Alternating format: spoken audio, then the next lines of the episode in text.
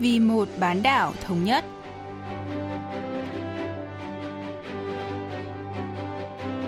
Mỹ Linh xin kính chào quý vị và các bạn. Mời quý vị và các bạn theo dõi chuyên mục Vì một bán đảo thống nhất của Đài Phát thanh Quốc tế Hàn Quốc KBS World Radio.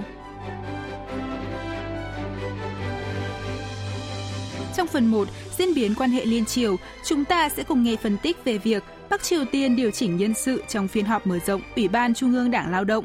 Ở phần tiếp theo, cận cảnh Bắc Triều Tiên, mời quý vị thính giả tìm hiểu về thiết kế nội thất tại miền Bắc.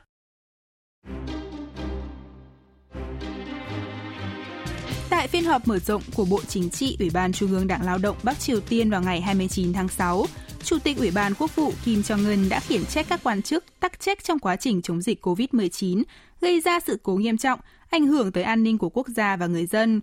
Ông Kim khẳng định, thời điểm hiện tại là lúc nên bắt đầu một cuộc cải cách về nhân sự trước khi giải quyết các vấn đề kinh tế và thậm chí đã cách chức một số quan chức cấp cao. Sau đây, chúng ta sẽ cùng tìm hiểu về những thay đổi nhân sự trong sự kiện này cùng nhà nghiên cứu cấp cao Châu Han Bom đến từ Viện Nghiên cứu Thống nhất. 북한은 이제 노동당이 지배하는 체제고요. 그러니까 노동 당대가 제일 큽니다. Đại hội Đảng là sự kiện lớn nhất của Đảng Lao động cầm quyền Bắc Triều Tiên và đã được tổ chức tổng cộng 8 lần. Ngoài ra, Ban chấp hành Trung ương Đảng, bao gồm khoảng 250 thành viên tính cả các thành viên dự khuyết, còn tổ chức họp để đưa ra các quyết định quan trọng giữa các kỳ đại hội. Khác với cuộc họp Bộ Chính trị chỉ có sự tham gia của khoảng 30 đến 40 người, bao gồm cả thành viên và ứng cử viên. Phiên họp mở rộng của Bộ Chính trị còn có sự tham gia của quan chức cấp cao thuộc các tổ chức lớn. Có thể thấy, phiên họp mở rộng gần đây đã tiến hành một cuộc cải tổ nhân sự lớn trong Đảng Lao động và ban lãnh đạo cao nhất của miền Bắc. Trên thực tế, các khó khăn hiện tại của Bình Nhưỡng bắt nguồn từ các vấn đề cấu trúc quản lý. Trong đó có các lệnh trừng phạt quốc tế lên chương trình vũ khí hạt nhân và lệnh đóng cửa biên giới do đại dịch COVID-19. Trước tình hình đó, Chủ tịch Kim Jong-un đang tăng cường kiểm soát và truy cứu trách nhiệm về cuộc khủng hoảng trong nước đối với các quan chức cấp cao. 지금 상황은 내부 위기에 처해서 간부들에 대한 통제를 강화하고 책임을 전가하는 상황으로 볼 수 있다 이렇게 볼 수 있어요. Tuy khiển trách các cán bộ vì để xảy ra một số sự cố nghiêm trọng trong quá trình chống dịch tại phiên họp mở rộng mới đây, ông Kim Jong-un lại không đề cập chính xác sự cố đó là gì, làm nảy sinh nhiều suy đoán khác nhau. Ông Cho Hoàn Bầm phân tích. 예를 들어서 이번에 정치국회의 보도문을 보면 trong báo cáo về phiên họp lần này của Bộ Chính trị Bắc Triều Tiên, các thuật ngữ về chống dịch chỉ xuất hiện 3 lần, nhưng các từ chỉ quan chức cấp cao lại xuất hiện đến 39 lần. Cho dù điều kiện kiểm dịch của miền Bắc đột ngột trở nên tồi tệ, thì cũng không cần thiết phải thực hiện một cuộc điều chỉnh nhân sự quy mô lớn như vậy. Đặc biệt là chỉ 10 ngày sau khi hội nghị toàn thể lần 3 Ủy ban Trung ương Đảng kết thúc. Thay vào đó, ông Kim có lẽ đã lấy cớ tắc trách trong quá trình phòng chống dịch COVID-19 để tăng cường kiểm soát các quan chức. Trong hội nghị toàn thể Ủy ban Trung ương Đảng Lao động vừa qua, Chủ tịch Kim Jong-un đã thừa nhận tình trạng thiếu lương thực trong nước. Trong bối cảnh giá thực phẩm tại miền Bắc gần đây tăng vọt, khả năng cao là Bình Nhưỡng đã thất bại trong việc giải quyết vấn đề bằng nguồn lương thực dự trữ khẩn cấp của quân đội. 그 군량에 좀 문제가 있었다라는 첩보가 있고 어, 확인은 안 됐지만 그 개연성이 훨씬 더 커 보입니다. Phiên họp mở rộng của Bộ Chính trị Đảng Lao động miền Bắc đã kiểm tra và phê bình, thậm chí cách chức một số quan chức. Tuy thông tin cụ thể về việc thay đổi nhân sự không được tiết lộ, từ đoạn video của Đài truyền hình Trung ương Bắc Triều Tiên, các nhà phân tích cho rằng Phó Chủ tịch Ủy ban Quân sự Trung ương Lee Byung-chol và Tổng tham mưu trưởng quân đội Park Chung-chon là hai trong số những người bị bãi nhiệm. Ông Johan Bom phân tích. 지금 이제 전혀 안 나왔어요.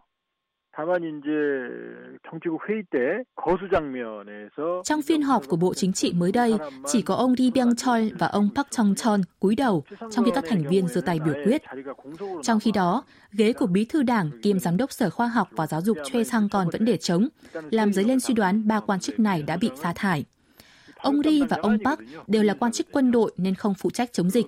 Vì vậy, nguyên nhân hai người này bị khiển trách có thể liên quan đến việc sử dụng lương thực dự trữ của quân đội trong cuộc khủng hoảng lương thực gần đây.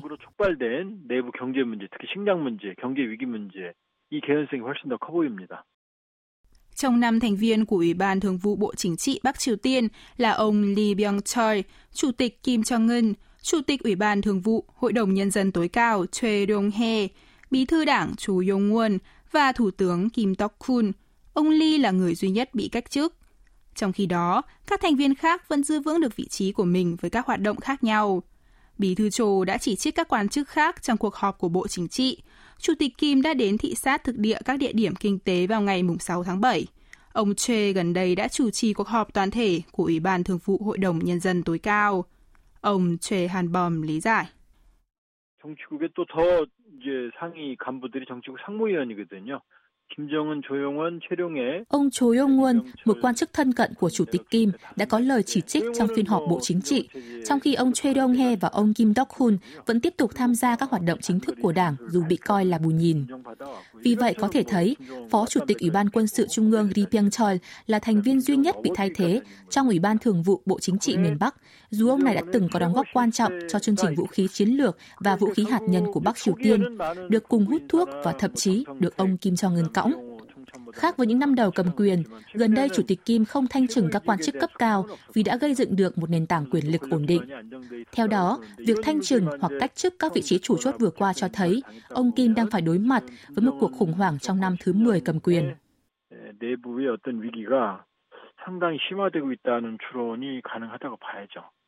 Trong bối cảnh phiên họp mở rộng của Bộ Chính trị miền Bắc trở thành sự kiện khiển trách các quan chức cấp cao sau phát biểu của Chủ tịch Kim, những lời chỉ trích của Phó Chủ tịch Ủy ban tuyên truyền Đảng Lao động Kim Yo Chong, em gái ông Kim Jong Un, đã gây được nhiều sự chú ý.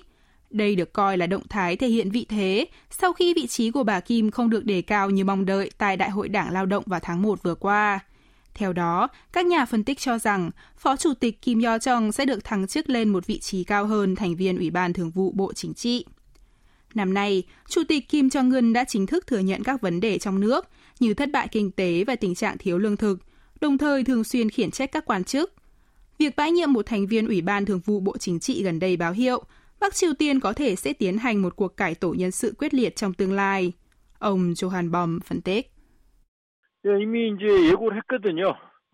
어, 이제 철저히 당적 법적으로 검토 조사하고 대책을 세운다고 이번 정치국수에 예고를 했기 Tại phiên họp vừa qua của Bộ Chính trị, Bình Nhưỡng khẳng định sẽ điều tra toàn diện trong Đảng và về pháp lý để đưa ra các biện pháp xử lý, báo hiệu về các thay đổi nhân sự quy mô lớn hoặc thậm chí là các cuộc thanh trừng trong tương lai.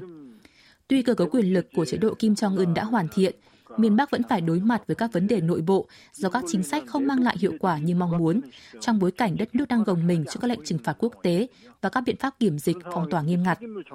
Trước tình hình đó, Bắc Triều Tiên đẩy trách nhiệm cho các quan chức, đồng thời tăng cường kiểm soát nội bộ và trừng phạt các hành vi phi xã hội chủ nghĩa và chống xã hội chủ nghĩa. Nếu các vấn đề cơ bản không được giải quyết, các chính sách kiểm soát nội bộ và kiểm soát được dự báo sẽ được Bình Nhưỡng tiếp tục áp dụng. 그렇기 때문에 근본적인 문제 해결되지 않으면 계속 사회 통제, 간부 통제는 지속될 걸로 보여집니다. Song song với việc tập trung giải quyết các vấn đề trong nước vào thời điểm hiện tại, Bắc Triều Tiên có thể sẽ có động thái nhằm tăng cường tình hữu nghị với Trung Quốc nhân dịp kỷ niệm 60 năm Hiệp ước hữu nghị, hợp tác và tương trợ Trung Triều 11 tháng 7, đồng thời tham gia vào một cuộc chiến căng thẳng với Mỹ. Chúng ta hãy cùng chờ xem động thái tiếp theo của miền Bắc có thể ảnh hưởng như thế nào đến ngoại giao khu vực.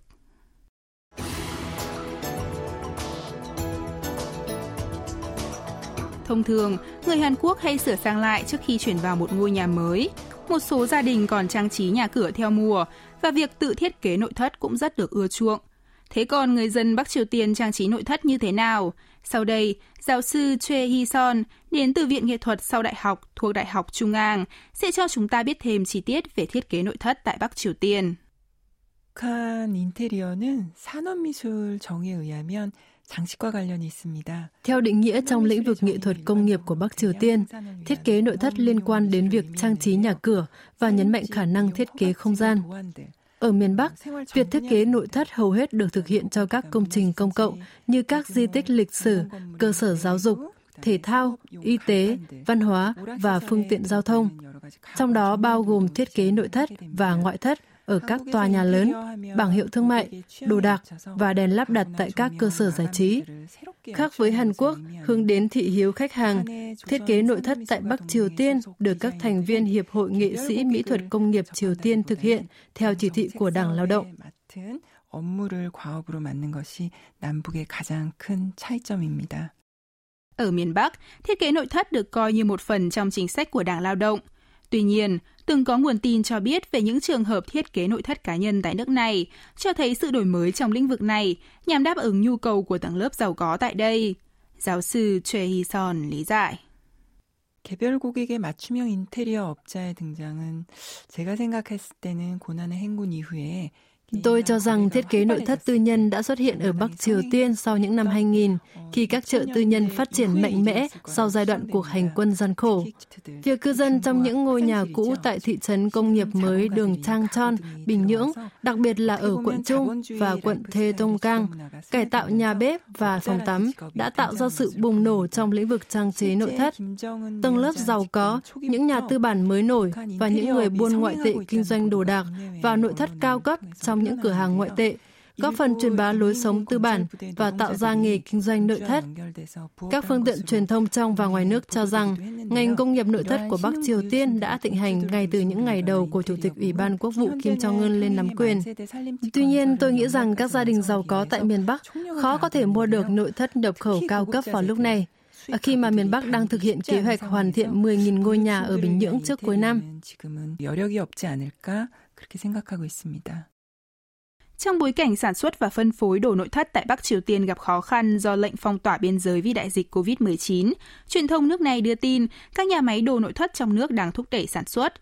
Cơ quan tuyên truyền đối ngoại của miền Bắc mang tên Triều Tiên ngày nay đã có bài viết ca ngợi nhà máy nội thất sông Đại Đồng, Thề Thông Cang, vốn là nhà máy được biết đến với chất lượng hàng đầu cả nước vì áp dụng công nghệ khoa học tiên tiến và sử dụng phụ phẩm từ gỗ bỏ đi để sản xuất hàng hóa chất lượng cao là một thước đo quan trọng để đánh giá đời sống vật chất của người dân, đồ nội thất của Bắc Triều Tiên đã có sự thay đổi theo thời gian. Bà Choi Hee-son cho biết. 전후 시기에 물자가 굉장히 부족했기 때문에 어, 일단은 주거 공간을 만들기 위한 Sau chiến tranh Triều Tiên, miền Bắc đã triển khai nhiều dự án xây dựng nhằm đảm bảo không gian sinh sống cho người dân. Những năm 1960, Bắc Triều Tiên bắt đầu xây dựng phòng vệ sinh trong nhà và sản xuất các vật liệu liên quan như gạch lát hay dụng cụ vệ sinh. Để phục vụ Liên hoan thanh niên và sinh viên thế giới lần thứ 13 được tổ chức tại Bình Nhưỡng năm 1989, Bắc Triều Tiên đã xây dựng các khu chung cư quy mô lớn và tổ chức các triển lãm nghệ thuật công nghiệp để trưng bày thiết kế nội thất các căn hộ. Trong giai đoạn cuộc hành quân gian khổ những năm 1990, sản xuất đồ nội thất của miền Bắc giảm mạnh do thiếu nguyên liệu và năng lượng. Vào đầu những năm 2000, nước này bắt đầu sản xuất đồ nội thất cho nhà riêng và thay mới đồ nội thất cũ.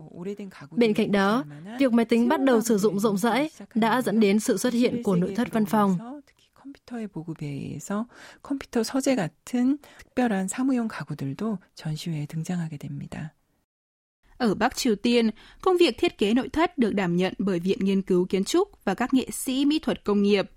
Từ khi Chủ tịch Kim Jong-un lên nắm quyền, miền Bắc đã triển khai nhiều dự án xây dựng lớn, đặc biệt là ở Bình Nhưỡng, đồng thời tích cực tiến hành các nghiên cứu về thiết kế nội thất, phát triển các thiết kế và đồ nội thất hoàn toàn mới. Bà Choi Hee-son phân tích. 김정은 시대는 과학기술의 시대라고 볼 수 있을 것 같은데요. Thời ông Kim Jong-un được coi là thời đại khoa học và công nghệ.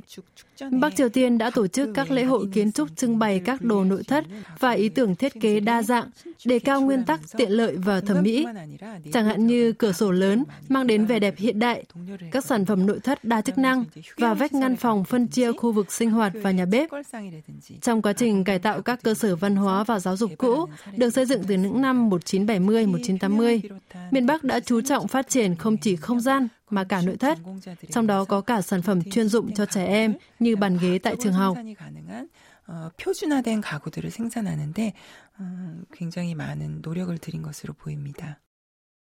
Cùng với hội nghị thượng đỉnh Liên Triều và Mỹ Triều năm 2018, truyền thông nước ngoài bắt đầu quan tâm đến thiết kế nội thất của Bắc Triều Tiên, đồng thời xuất bản sách và thông tin trực tuyến về lĩnh vực này.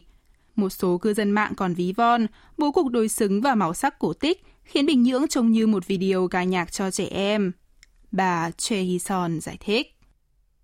영국의 건축 비평가하며 디자인 비평가가이기도 한 올리버 웨인라이트의 작품집이 코리안 Thiết kế và màu sắc các tòa nhà ở Bình Nhưỡng cũng thu hút được nhiều sự chú ý khi xuất hiện trong cuốn sách ảnh của nhà phê bình kiến trúc và thiết kế người Anh Olive Wainwright.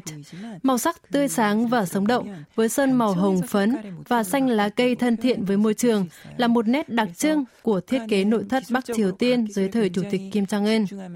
Màu bạc hà được lấy từ cảm hứng từ hoa văn văn Thàn Trong cổ truyền, cho thấy miền Bắc tuy tập trung vào khoa học nghệ thuật, nhưng vẫn nỗ lực khắc họa các yếu tố nghệ thuật truyền thống. Du khách nước ngoài nhận xét, thiết kế nội thất đối xứng của Bắc Triều Tiên tạo ấn tượng mạnh mẽ và mãnh liệt cho người xem, mang lại cảm nhận về uy quyền và sự bền vững. 견고함을 부각시키는 디자인들이 북한 건축의 특징이라고 볼 수 있습니다. Bắc Triều Tiên đặt mục tiêu xây dựng 50.000 hộ gia đình chỉ riêng ở Bình Nhưỡng và đã bắt đầu dự án xây dựng 10.000 hộ gia đình mỗi năm kể từ năm nay. Để phù hợp với chính sách cung cấp nhà số lượng lớn, miền Bắc dự kiến sẽ sản xuất nhiều sản phẩm và thiết kế đồ nội thất đa dạng. Bà Choi Hee-son cho biết thêm. 북한의 인테리어는 평양 시내 중심으로 아마 인테리어는 새롭게 Trung tâm thành phố Bình Nhưỡng được kỳ vọng sẽ dẫn đầu xu hướng nội thất mới. Các kiến trúc sư miền Bắc phải nỗ lực tạo ra các đồ nội thất lắp sẵn, áp dụng khoa học kỹ thuật để sản xuất các đồ nội thất đủ tiêu chuẩn, đảm bảo sự đa dạng trong chủng loại và màu sắc của những ngôi nhà mới ở các thành phố lớn, trong đó có Bình Nhưỡng. Để phù hợp với chính sách tự lực cánh sinh, các nghệ sĩ mỹ thuật công nghiệp phải chú trọng sản xuất đồ nội thất nội địa đơn giản và tiện dụng với số lượng lớn trong thời gian ngắn. Điều đáng tiếc là một số sản phẩm nội thất của Bắc Triều Tiên được thiết kế giống với các thương hiệu nước ngoài có bản quyền, bắt nguồn từ việc tham khảo ý tưởng mà không quan tâm các sản phẩm đó thuộc thương hiệu nào. Điều này có thể trở thành vấn đề khi miền Bắc giao thương với các nước ngoài sau này. 이런 것은 앞으로 해외 교류에서 문제되는 점이기도 한데요. 주의가 필요한 부분인 것으로 생각됩니다. Liên quan trực tiếp đến cuộc sống hàng ngày của con người, thiết kế nội thất giống như một mô hình thu nhỏ của xã hội. Tuy bị chia cắt hơn 70 năm qua, nhưng hy vọng hai miền Nam Bắc có thể thấu hiểu nhau và phát triển mối quan hệ đồng cảm bền chặt thông qua việc trao đổi trong lĩnh vực thiết kế nội thất.